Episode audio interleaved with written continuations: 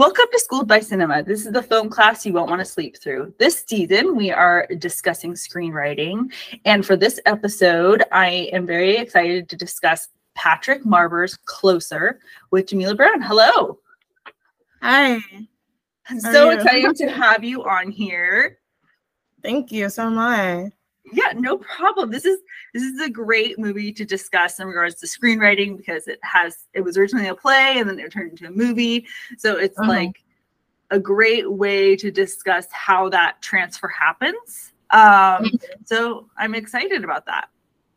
I know, yeah. This is this is a great film. Um, I actually saw it not too long ago for the first time, and oh, really? I was just like, yeah.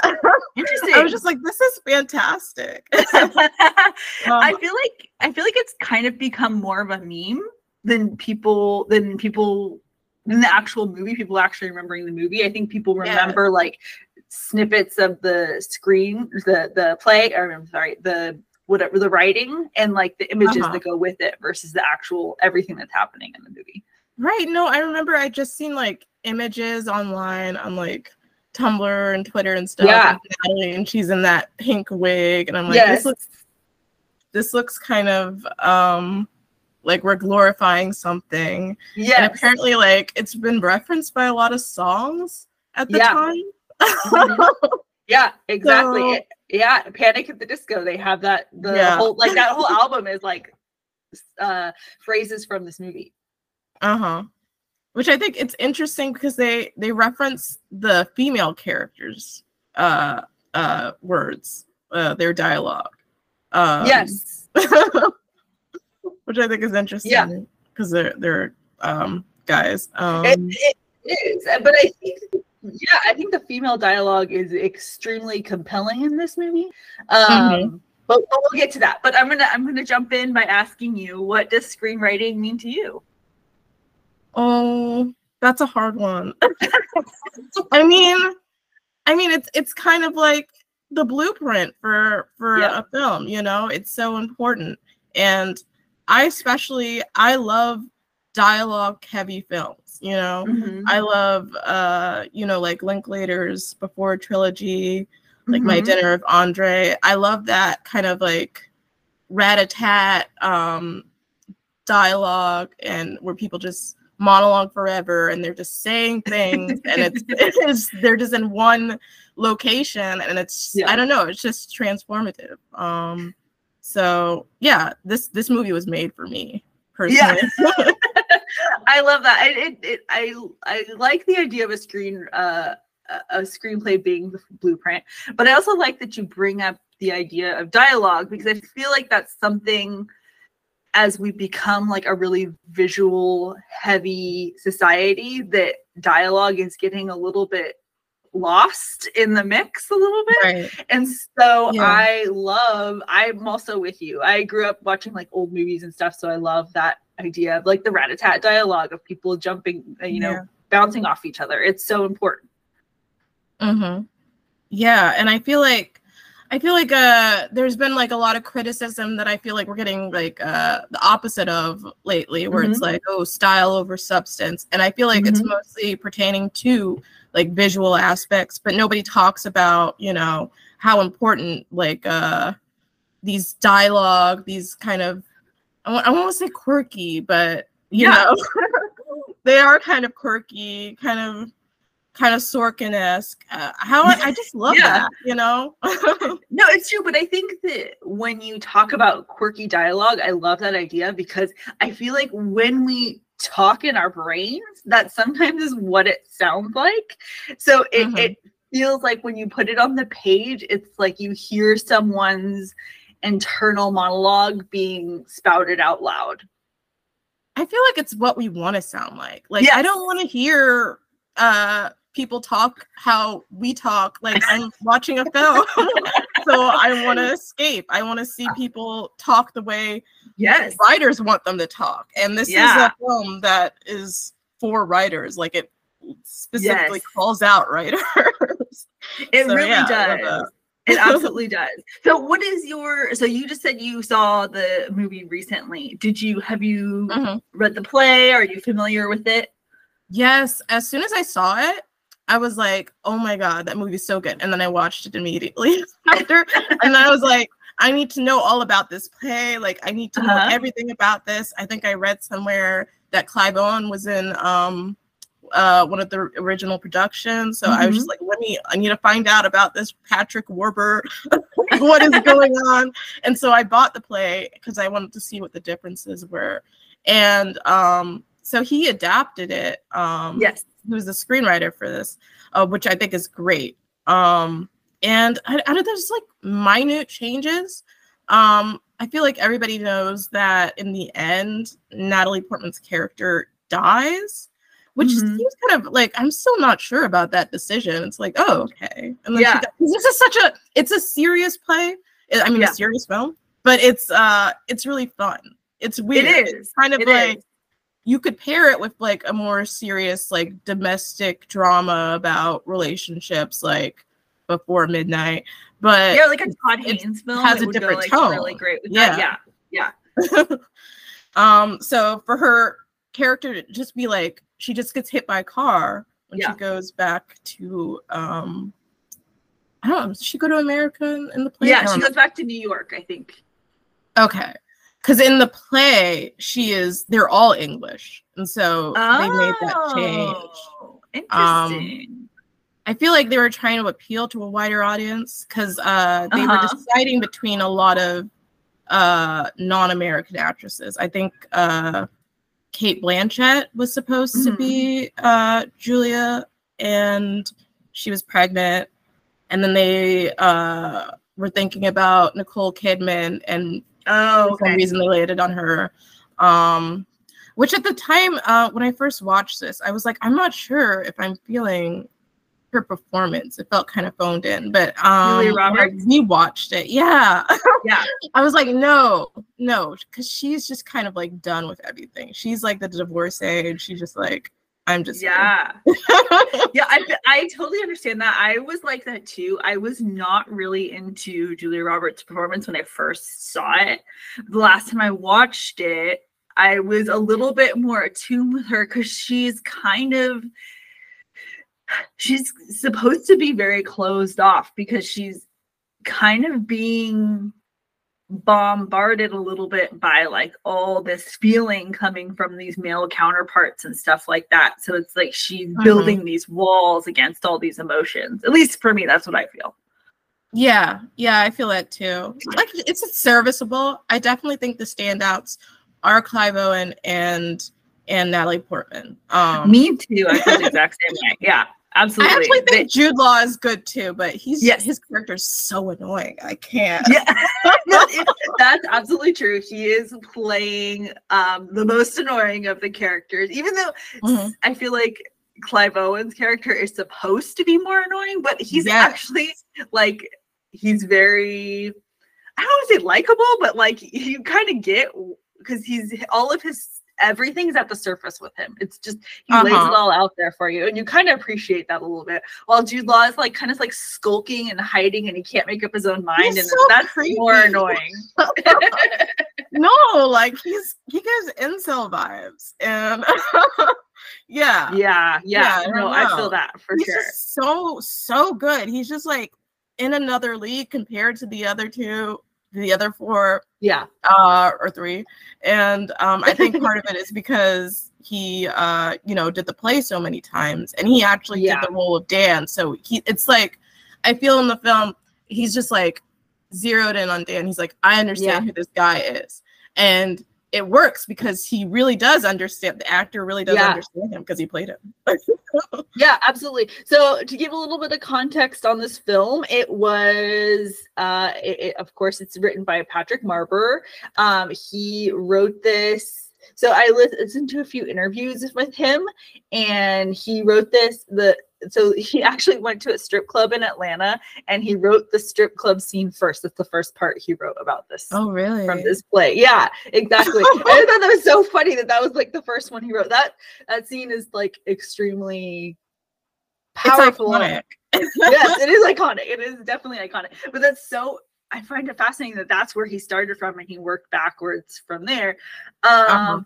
And he also used to be a stand up comedian, which I think kind Yeah. of plays into the humor of this of this m- movie and play. He does a lot of like wordplay and stuff like that. Yeah. Yeah, I totally see that. Yeah, he um so I, I love that and I like he also said it's a, a play about love. It's about people who and I or at least I think it's a play about love. And he said the people who don't like it, I think it's a play about manipulation.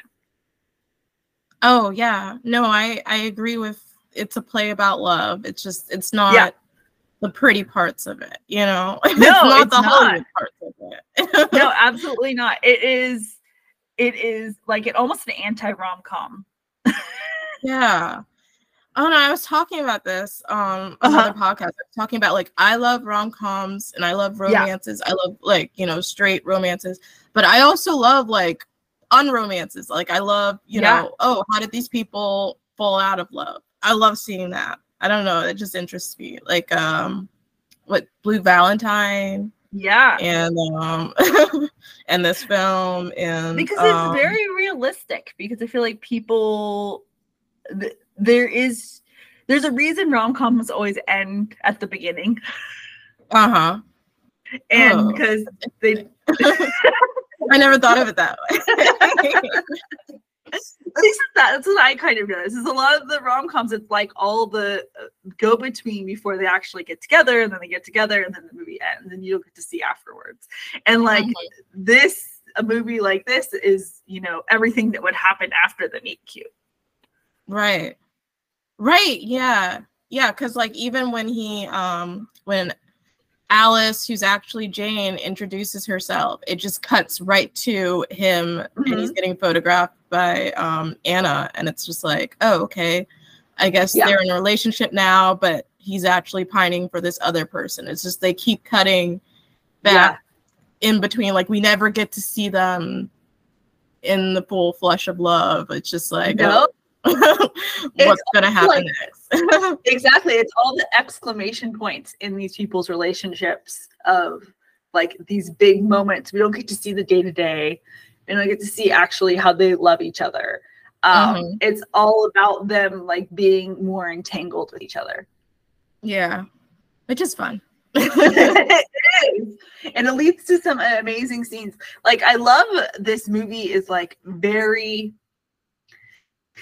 it's very like every part of the movie is intentional and so you get mm-hmm. to see how how these people are getting more intertwined with each other and breaking up with each other and how how this push and pull is constantly happening between this relationship of these four people.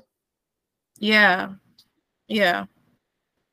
Have you um have you so you haven't seen this play um are you do you go to the theater do you like going to plays I used to work at a theater, and oh really mostly- that's so cool yeah. I was like a usher, um, oh uh, which was fun. It was for like Yeah. a short time, um, quite a few years ago. Um, and they mostly put on musicals there, so I didn't get to see Okay. a lot of plays. But I feel like the plays that I've been exposed to are, you know, adapted Mhm. films that used to be plays, you know? yeah so Yeah, it'd be like the Glengarry, uh, Glen Ross, and um, you know, all the Sorkin films. So yeah, I, I haven't seen many stage plays. Have you? I've seen a few. I used to um, work in not work, but I would like volunteer in the summer with this like Shakespeare troupe in my town, and they would put on a different Shakespeare play every summer. And so I would do like the the the set design and all that kind of stuff, or like you know painting, like nothing Oh, nothing too cool. It was it's not, um, but I absolutely love plays. Like I think they're so fun. The thing is, it's just like I'm not in an area where there is a ton of plays. I would just have to go really far. That's the problem. Right. Right. Yeah. So I guess I'll just stick with movies. At least for right now. right. Yeah. Um, do you have like a favorite scene in the in this movie? oh, that's a good question. Oh my god. Um, there's a lot of good ones. That's the hard thing. Is like I had to pick like a top three because there's so many. good okay, well, you go first, and I'll think. Okay. So I, I mean, obviously, people always think of the strip club scene as being as it's very memeable, as we were discussing and everything like that. But I like the scene in the art exhibition where it's the 2 Mhm. opposite couples talking to each other. I just love that scene so much because it's like the first interaction between Clive Owen and Natalie Portman, and they are like have so much. Like I wouldn't even say like sexual chemistry, but they just have like a great way of talking with each other like they just have this Yeah. great chemistry and that, i think that adds to them being the highlights of the of the movie for sure Yeah. and then you also have julia roberts and jude law like discussing and kind of being like uh like you oh you, yeah, she's telling him that um that he accidentally set them up because that they that's after they met at the aquarium and all that stuff like that and so i i just love the two opposite couples interacting in the same space i think that's maybe the only time we get to see them Right. You're you're right. Um and now I just thought about it. I love the scene um where Julia Roberts Anna tells uh Larry that she's leaving him for Dan. I love that whole entire scene.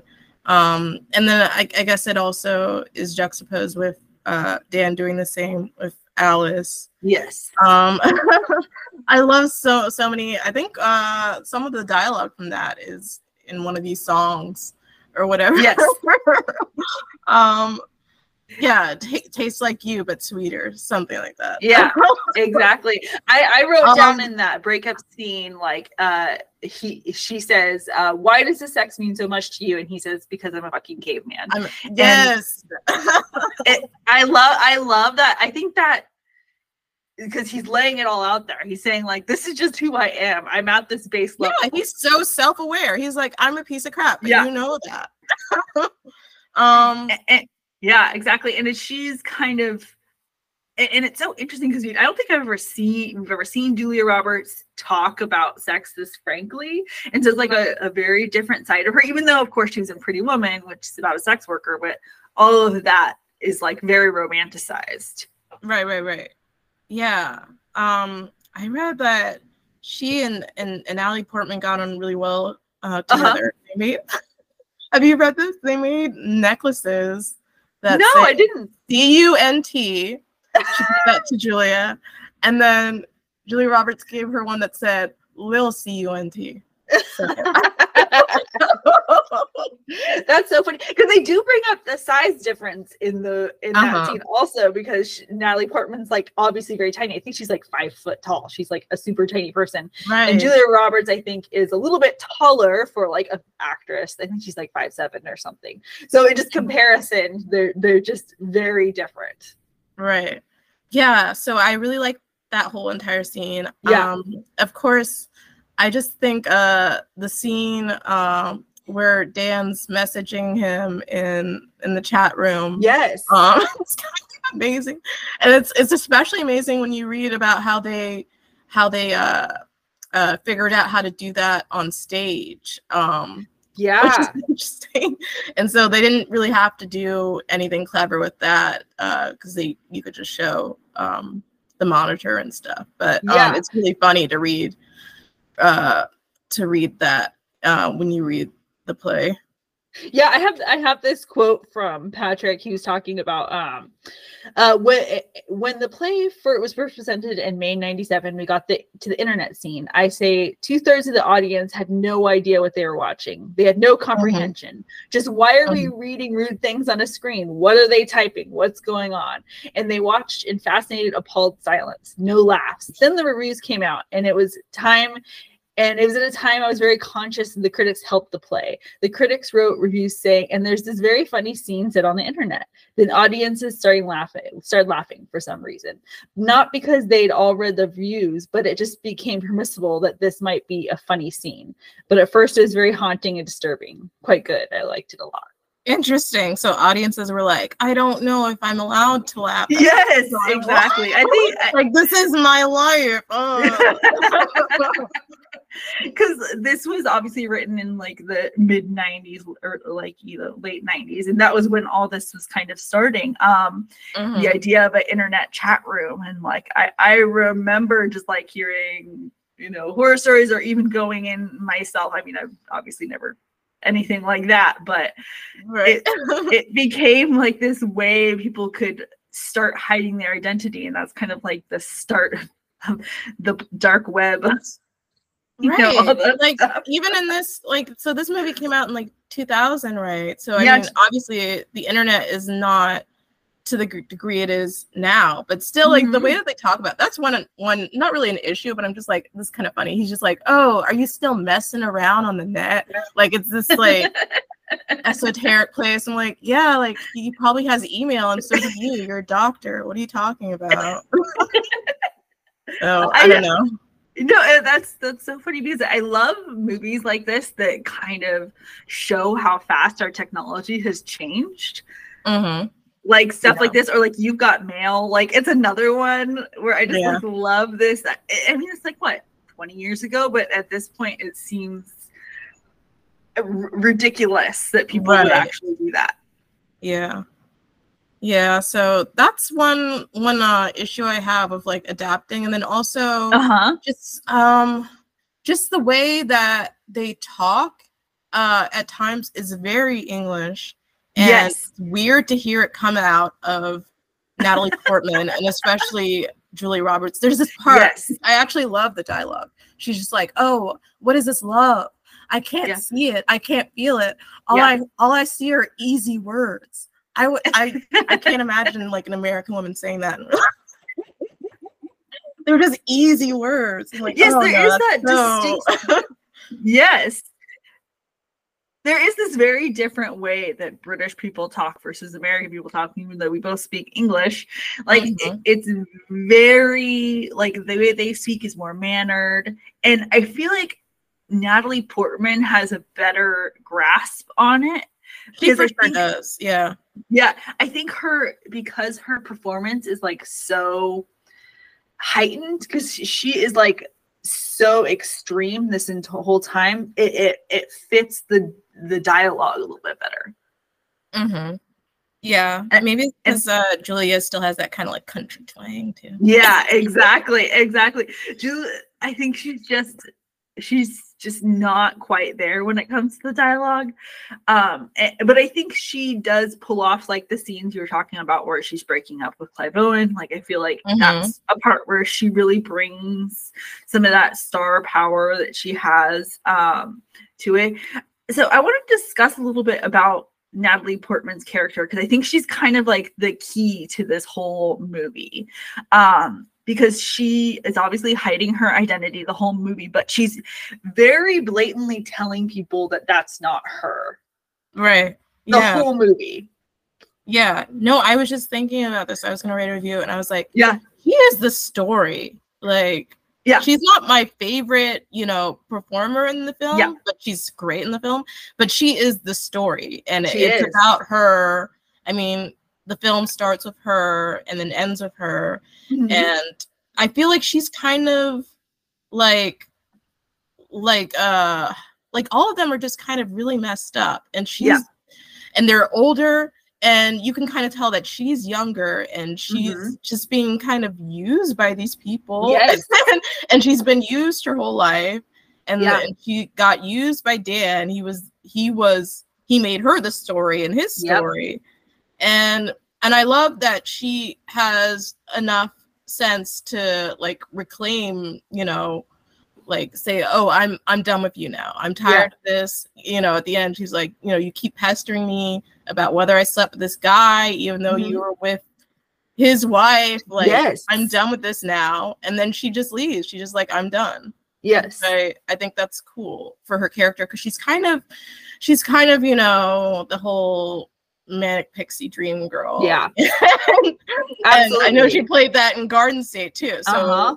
i feel like it's it's more of a self-aware version of this it is. It's a more. It's a more a grounded version of it. It's like le- less manic and more like straightforward, but she still Yeah. is that dream girl because everyone is like using her and she's trying and because you know Jude Law's character writes the book about her and uses her um uh Julia Roberts she uses her to get a good picture and ends up being like this great part of her exhibition and then Clive Owen uses her to get back at Julia Roberts' character and Jude Law gets back at them both. So she's just like this person who's constantly being used, but she doesn't really seem to take any issue with it. I think she's just okay. she's put on this part. facade. She's literally Yeah. like, I'm I'm not Jane Jones anymore. I'm Yeah,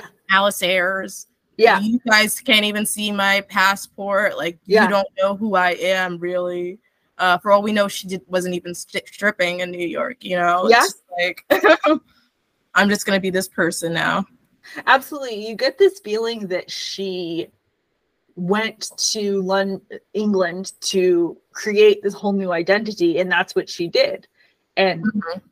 she was able to uh, play the game with these older people and you know it, have a life experience that i feel like she maybe couldn't have had in new york Right. I also want to talk about her look in the beginning. yes I don't know. It also reminded me about Toni Collette and um About a Boy. yeah Like, was that just like a, a look? I. And at that time it very so many was. looks in this Yes. film. Like only she could do that because she's so gorgeous. Just like, Yes. oh, I got short hair and I blonde and I got a Yeah. pink wig and absolutely i think the like costume and production design is so fantastic in this movie and it also leans into the smallness of the play it's based off of because all this Mhm. all the pretty much everything in the movie like all the places except for when the first scene and the last scene or takes place inside in like tight places like the Right, aquarium the office the the the Jude Law's apartment space. It's like all these tight, small places, which makes the world seem more insular. Yeah, yeah, it's a, it's domestic. I also wanted to talk about you said earlier um Clive Owen and Natalie's characters, they had like a sort of bond, a sort of connection. Yeah. And um I wanted to bring up like one criticism of this movie. Of course. A lot of people feel like it's oh, it's just a, a petty play about uh these bourgeois people.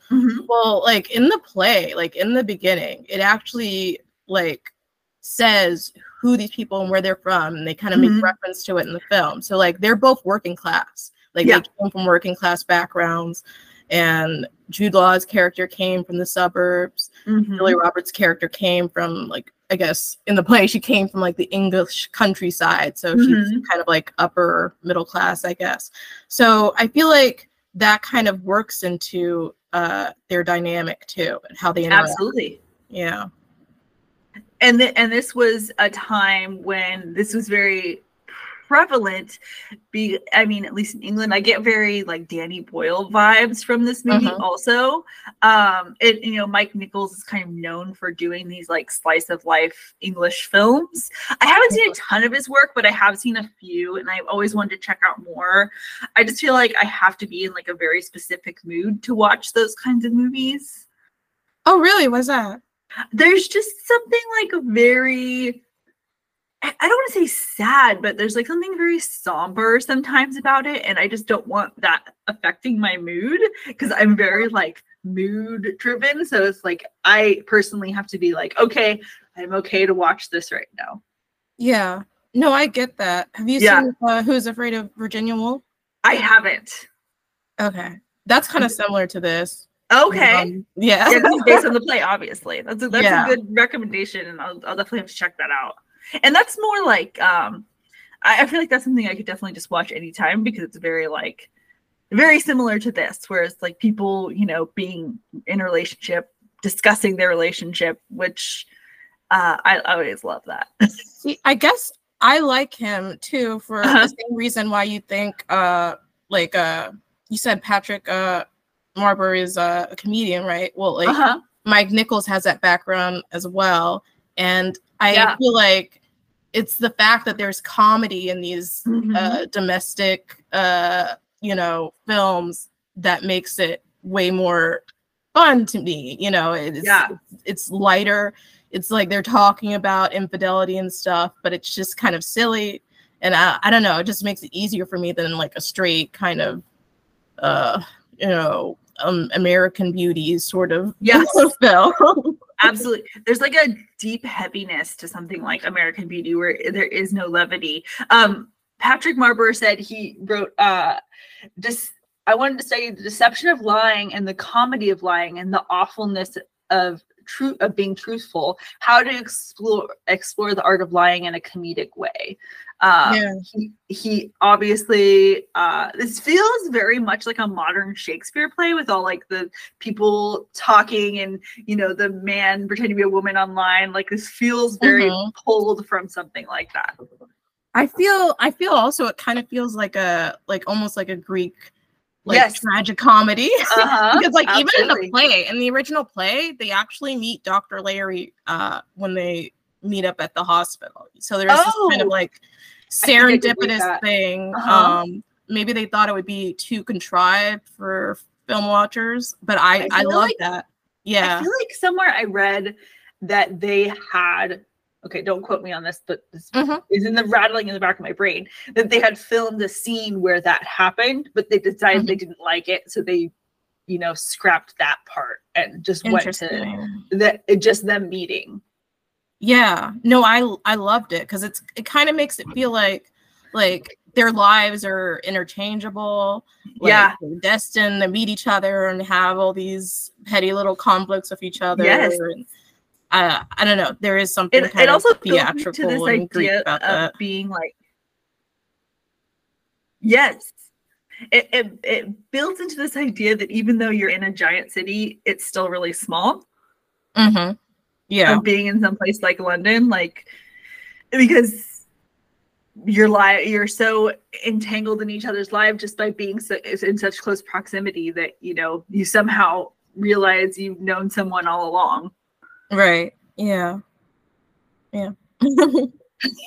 um I was going uh I was going to say so uh, the um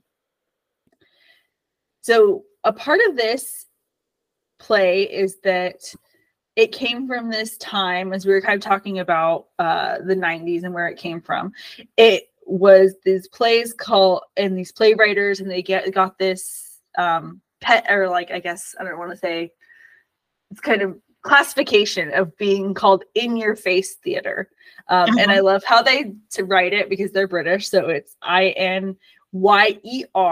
face theater so in your face Oh. because it was just like this very realistic portrayal of people and um, their experiences and their relationships at the time in in England. Yeah.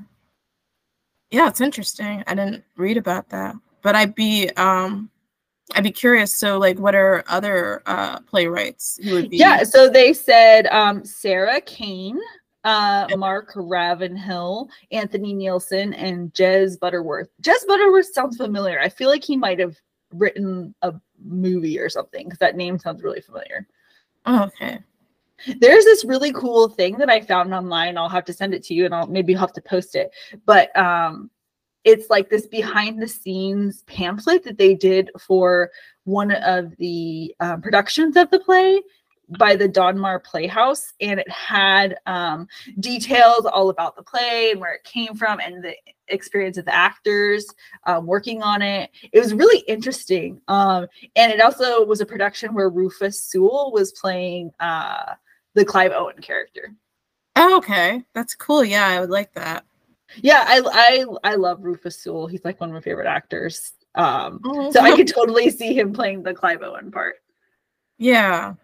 Yeah, um, I was kind of reading about a lot of the productions. I Uh-huh. know Natasha Richardson was Yes. in one. Yeah, Um, Maggie Gyllenhaal was one in one in uh, California. Um, oh, that's cool. yeah. So obviously, I guess she played the Alice Ayres character. Yeah, Mm, that makes sense. That makes absolute sense. yeah, Yeah. totally.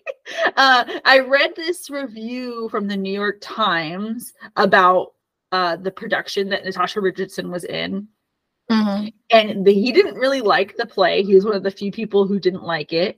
Um, And he wrote, "This is not subtle stuff." But because Closer is so tightly wound and because Mr. Marber's dialogue has such rhythmic insistence, you can imagine the play hypnotizing you under the right circumstances. So I feel like he really didn't like the people performing in the play, but he did like the play. Yeah, interesting. Yeah. Which well, I don't know. Is there a pro shot of it? I would be so interested to watch that. Oh, it, there was a few. So there was um the interview. I'll, I'll, I'm going to send you all this stuff because it's very interesting. One of this one, what one of the interviews I listened to was this thing called Theater Talk. It's very, very 90s, like Uh-huh. uh like small independent news show that does this thing and um they had a few snippets from the play and it was really interesting and then you can also find little uh, I, I watched a few online um from different. Yeah, I've seen little snippets and stuff. Yeah. Uh, I would love to watch like a full version though. But yeah, it is very it is very 90s this movie because I Yes. yes the play is very 90s. And as I was watching, I was just like, yeah, this is totally my vibe. This is totally, you know, Reservoir Dogs. This is this is me. Um so yeah, I, I love that. yeah and so this was something so i first saw this movie i think my freshman year of college because it came out in 2004 um and my freshman year was 05 and it was like one of those first movies i saw being like wow this is like a real movie like quote unquote real movie like this is like an adult movie like so in your face and i remember my my one of my f- friends on my floor she was obsessed with that damien rice song that plays at the beginning the blower's daughter I love that song. Yeah. huh you you didn't like it? it's just so it's something that i've heard so many times that i can't not think of like being in this place and time where i was in Oh. college I get it's that, a yeah. beautiful song but it's just it's so uh sorrowful and so intense and it just Yeah. automatically brings me back to this movie oh, is that a bad thing? not no no no not a bad thing but it just like it very much just reminds me of this this whole time that i when i first saw the movie yeah. I'm sorry about coughing. no it's no worries it happens no problem. Let me get it out. Um, okay. yes of course Um, yeah, that would have been great if I saw this when I was younger. But then also, I feel like if I had saw this when I was younger, if I had listened to a lot of Panic at the Uh-huh. Disco, it would have made me think this movie kind of sucked. So I don't know. I think that that's a very. I feel like the dialogue in this movie feels so. So. It's very much tied now to this popular culture that it Mhm. sometimes feels a little bit cheesy Yeah. if you aren't listening to it in the full con- or watching it in the full context of the movie or something Right.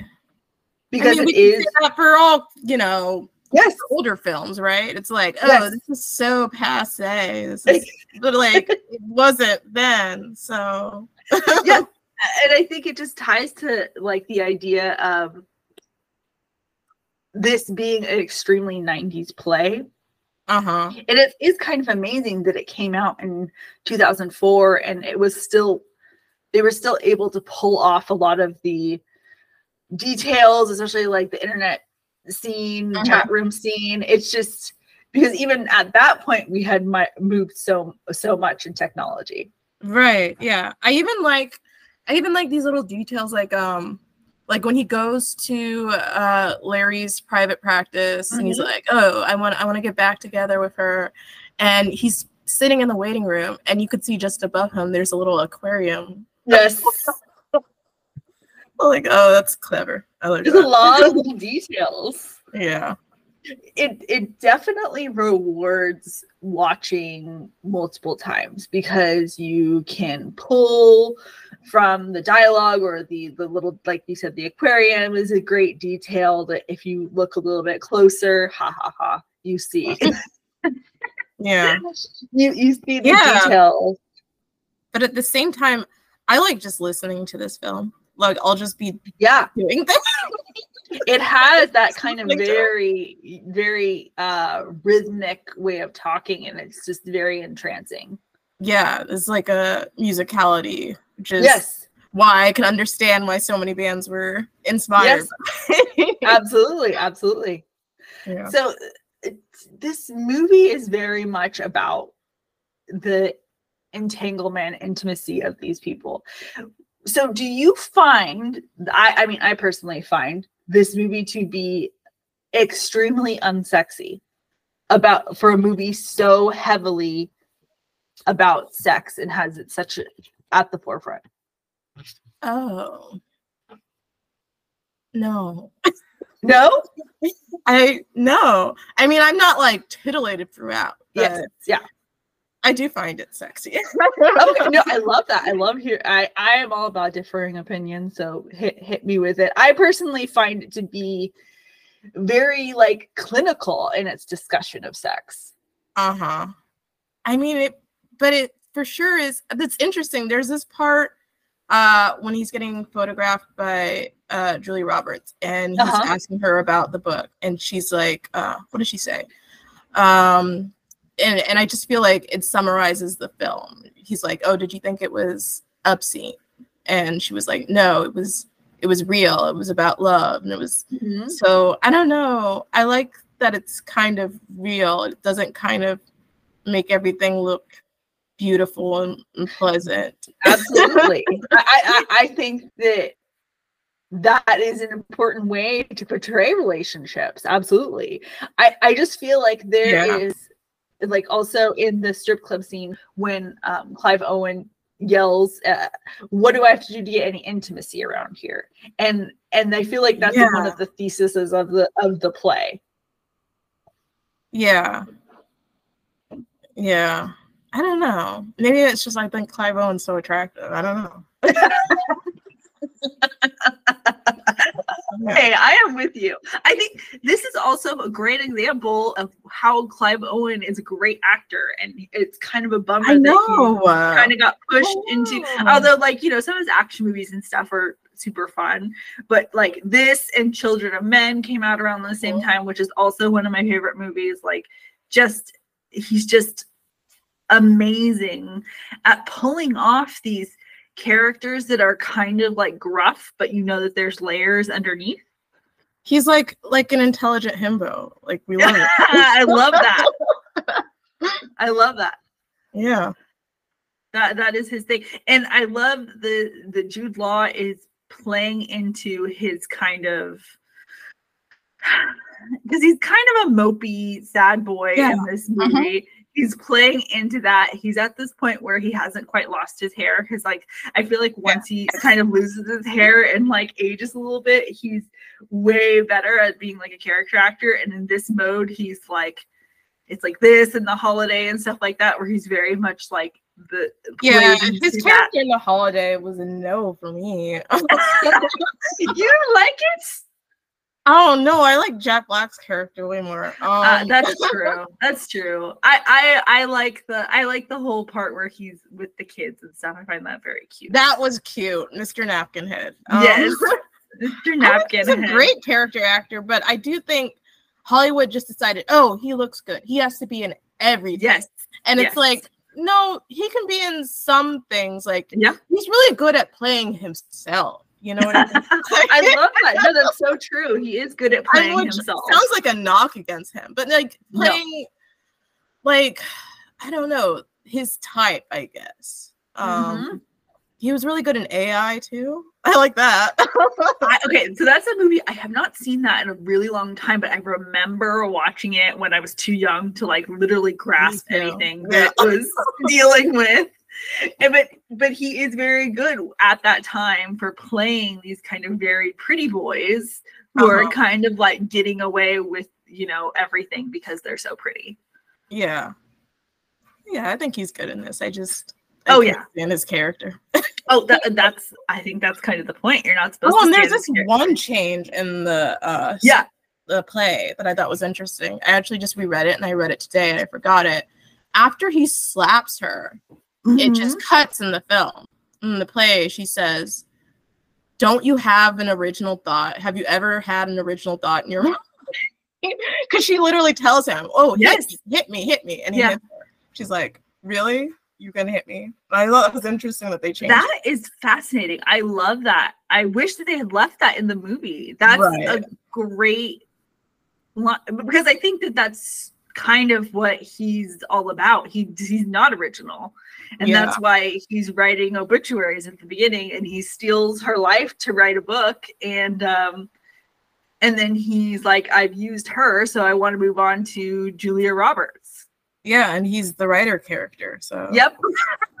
so do you think Patrick is uh, Marber is identifying more with him or more with the Clive Owen character? That's so interesting. I watched this interview of him. Uh-huh. I don't know. I found him really cagey when he talks about this. Um, so I don't That's know because he's he says he said that um this interviewer was like, so all these characters are assholes, right? And he was like, no, I love my characters. I think they're Yes. they're all awesome people. I'm like, what? So, so oh my God, so I wrote that down too. He he said it's a play about four nice people who behave badly. And I don't find that true at all. Yeah, I don't find that true at all. I think there's degrees of niceness that Yes. these people have.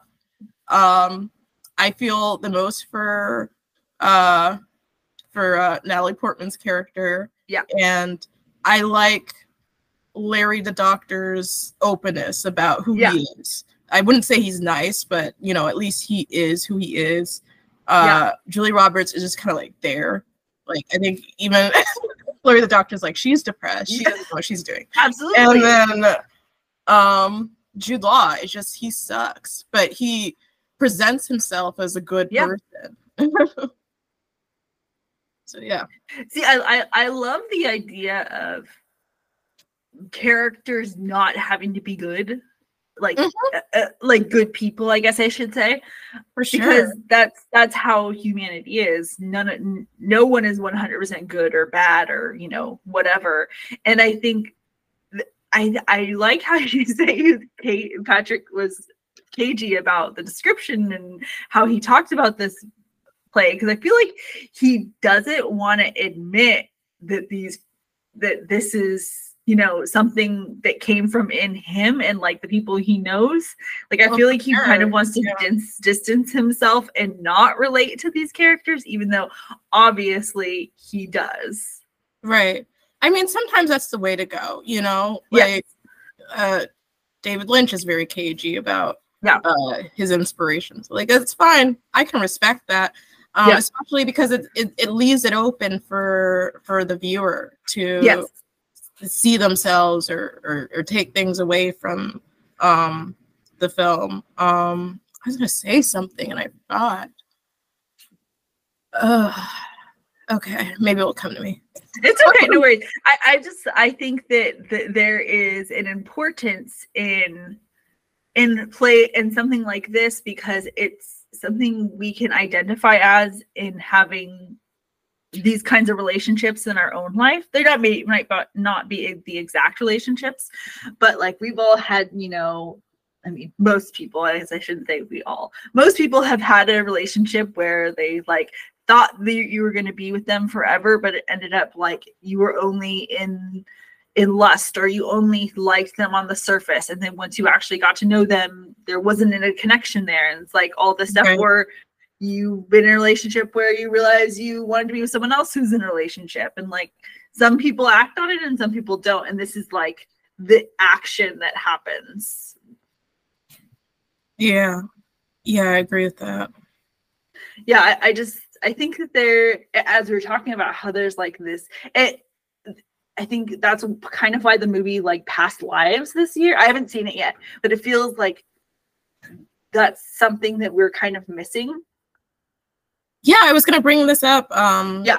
earlier when I was talking about this kind of serendipitous thing that they had Uh-huh. going on in the play that's kind of lacking somewhat in the film. It's it's like they had the the past lives In-yun, um, Uh-huh. which I like. There's something romantic about that, which Yeah. I, I don't know why they thought that wouldn't translate to film. Um, but it's romantic, but it's also it's it's tragic because Mhm. they all mess up each other's lives. Um, Absolutely. yeah. Sorry, I was drinking some coffee. Um, You're fine. uh, and so, do you have any other kind of play films or uh, plays that have been turned into films or films that kind of feel like plays that you like? Um, God, uh, I I really love um, I really love Glengarry, uh, Glen Ross. Um, oh, okay. That's that's I I have just not love the seen yet. dialogue in that one. Um, that one's so great. Um, Okay. God, um, I really love all the the Sorkin films. Um, they used to be plays. Um, I really love, you know, uh, like I don't. I don't know if I love that many plays that were turned into films, Uh-huh. but I love a lot of films that kind of mimic that energy. Yes. So I, I do. I don't think it was it originally a play. Um, My Dinner with Andre. I think it Um, was. I think it was originally a play. Oh, okay. Well, I love that one. Yeah, I love this. I'm getting a, lot of recommendations. Although, like Glengarry, Glen Ross has been in my to watch list for a very long time. I think it's just, I, I think it's a little. I need. I have to like buy it or something. I don't think you can. Um, I don't think you can stream it anywhere, which is you know Really? a little bit of a struggle. oh, it used to be on Netflix. Uh, see, I don't have Netflix anymore, so Oh, smart cookie. I literally just uh did it again for the killer. Um, Yes. So I was thinking I'm going to re-up it for December because I want to see I actually just watched The Killer at my parents because they have Netflix. Um, but I also want to see May December and there's another oh, one. Oh, uh Fair Play, which is another one that I wanted to see. Oh, I saw that. Ugh. you didn't like it? no, that was Okay. weird. uh all right, I like this. that that- definitely had like play vibes to it. I don't know if it was adapted Ah. to play. Interesting. Yes. So that I mean that's one I, I kind of want to see, but I'm maybe I should put it more to the bottom of the list. No, I'd be I'd be um curious to know what you think because I Yeah, feel like there's a world in which that movie could have been good for me, but it wasn't. Mm. Was it the um, actors that you like? Um, no, they're fine. I, Uh-huh. I do like Alden. Um, Yes. I thought she did a pretty good accent. I knew her from Bridgerton, oh yes. Uh huh. And it really just kind of focused on them mainly. Yeah. Uh, I don't know. It just wasn't working for me. yeah. Yeah. I understand that. Sometimes that just happens. Like I'm not like I just watched The Killer last night. I it's not really my thing. I think. Um, Girl, I didn't want to say that on on. Because Hey, that it's okay. not for me. I had some really terrible criticisms about about that. I'm just gonna keep yeah. It's it's.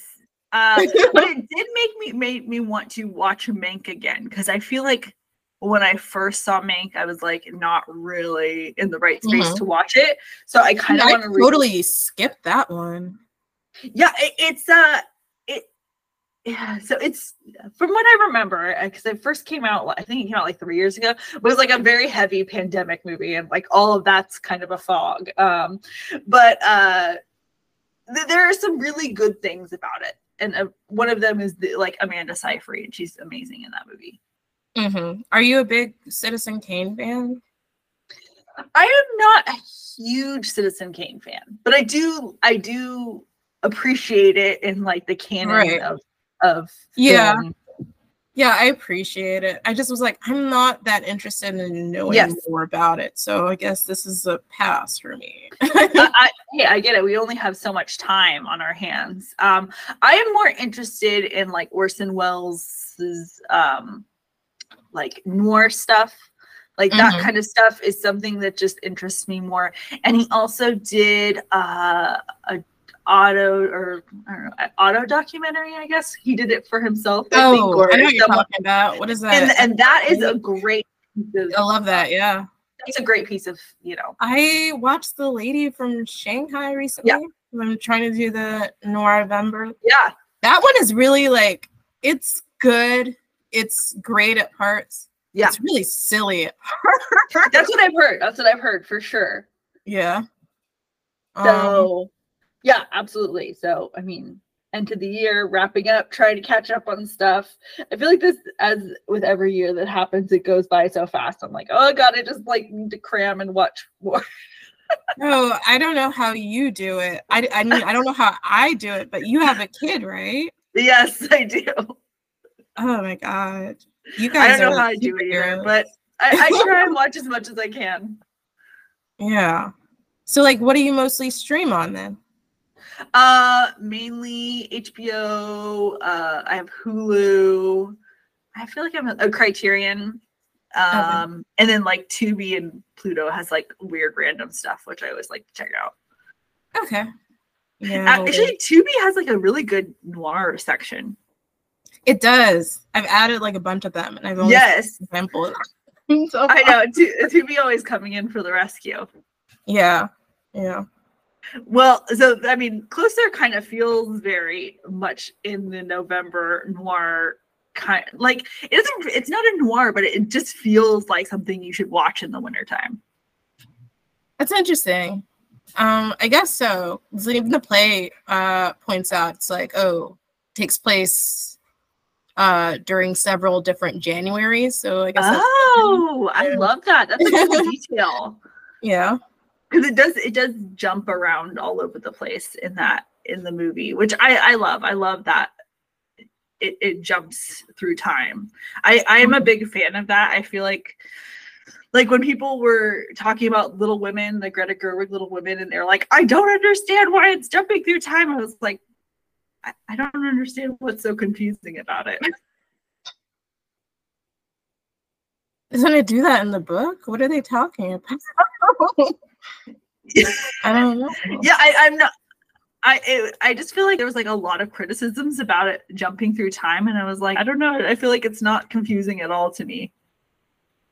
Maybe they were confused because they didn't do a good job at um aging up the actors. Because in the yeah, that's that's the only one, thing. Yeah, they had just completely different actors for the kids, and they yes, yeah, yeah. yeah. Little Women, another another cold weather movie to watch. Mm-hmm. it's very autumny. Like I don't know why yes. about it, and I just think of uh, the scenes where they're outside, and it's very yes. autumny. I mean, people say it's a Christmas movie because they do have Christmas scene in it, but it definitely feels more autumn to me. Like, mm-hmm. definitely have to watch it. It's November again, mm-hmm. or I mm-hmm. guess it's almost December. I can't believe it.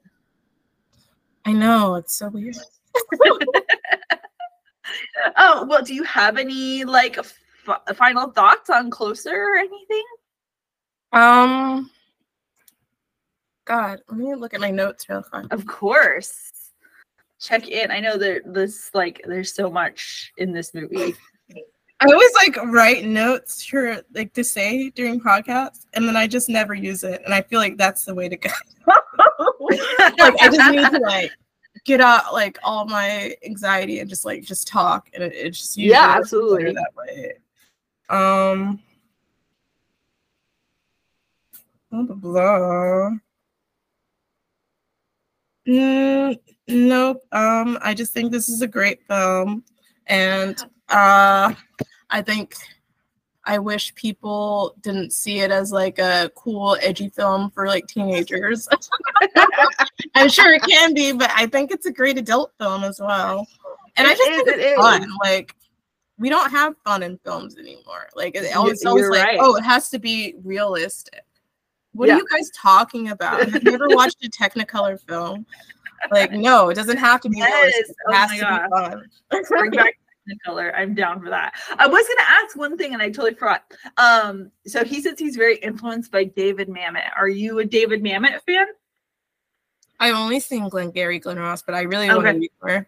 Um, I guess I'll say this now. I'm actually starting a podcast with my friend where we cover books and um, their adaptations. Uh huh. So hopefully, I'll get to read more plays turned into films. I love that. That's awesome. Yeah. yeah. Well, very cool. Um, do you want to let people know where they can find you and stuff?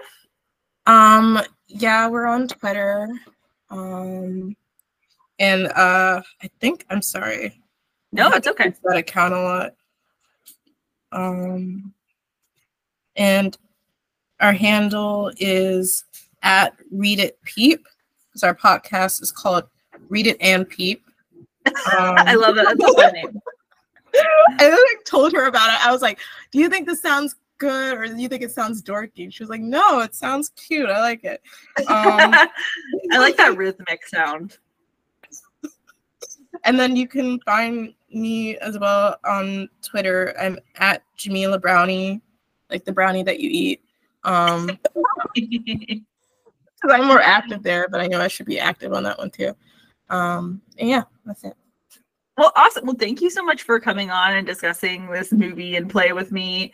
Um, I'm very happy I got to discuss a play to uh, play to film adaptation. I'm also doing a musical to film adaptation, so I'm trying to cover all the bases. Oh, uh, that is awesome. yes. um, well, thank you again for coming on. Thank you. Yeah. And uh, you can find Schooled by Cinema at all the places and have a good day.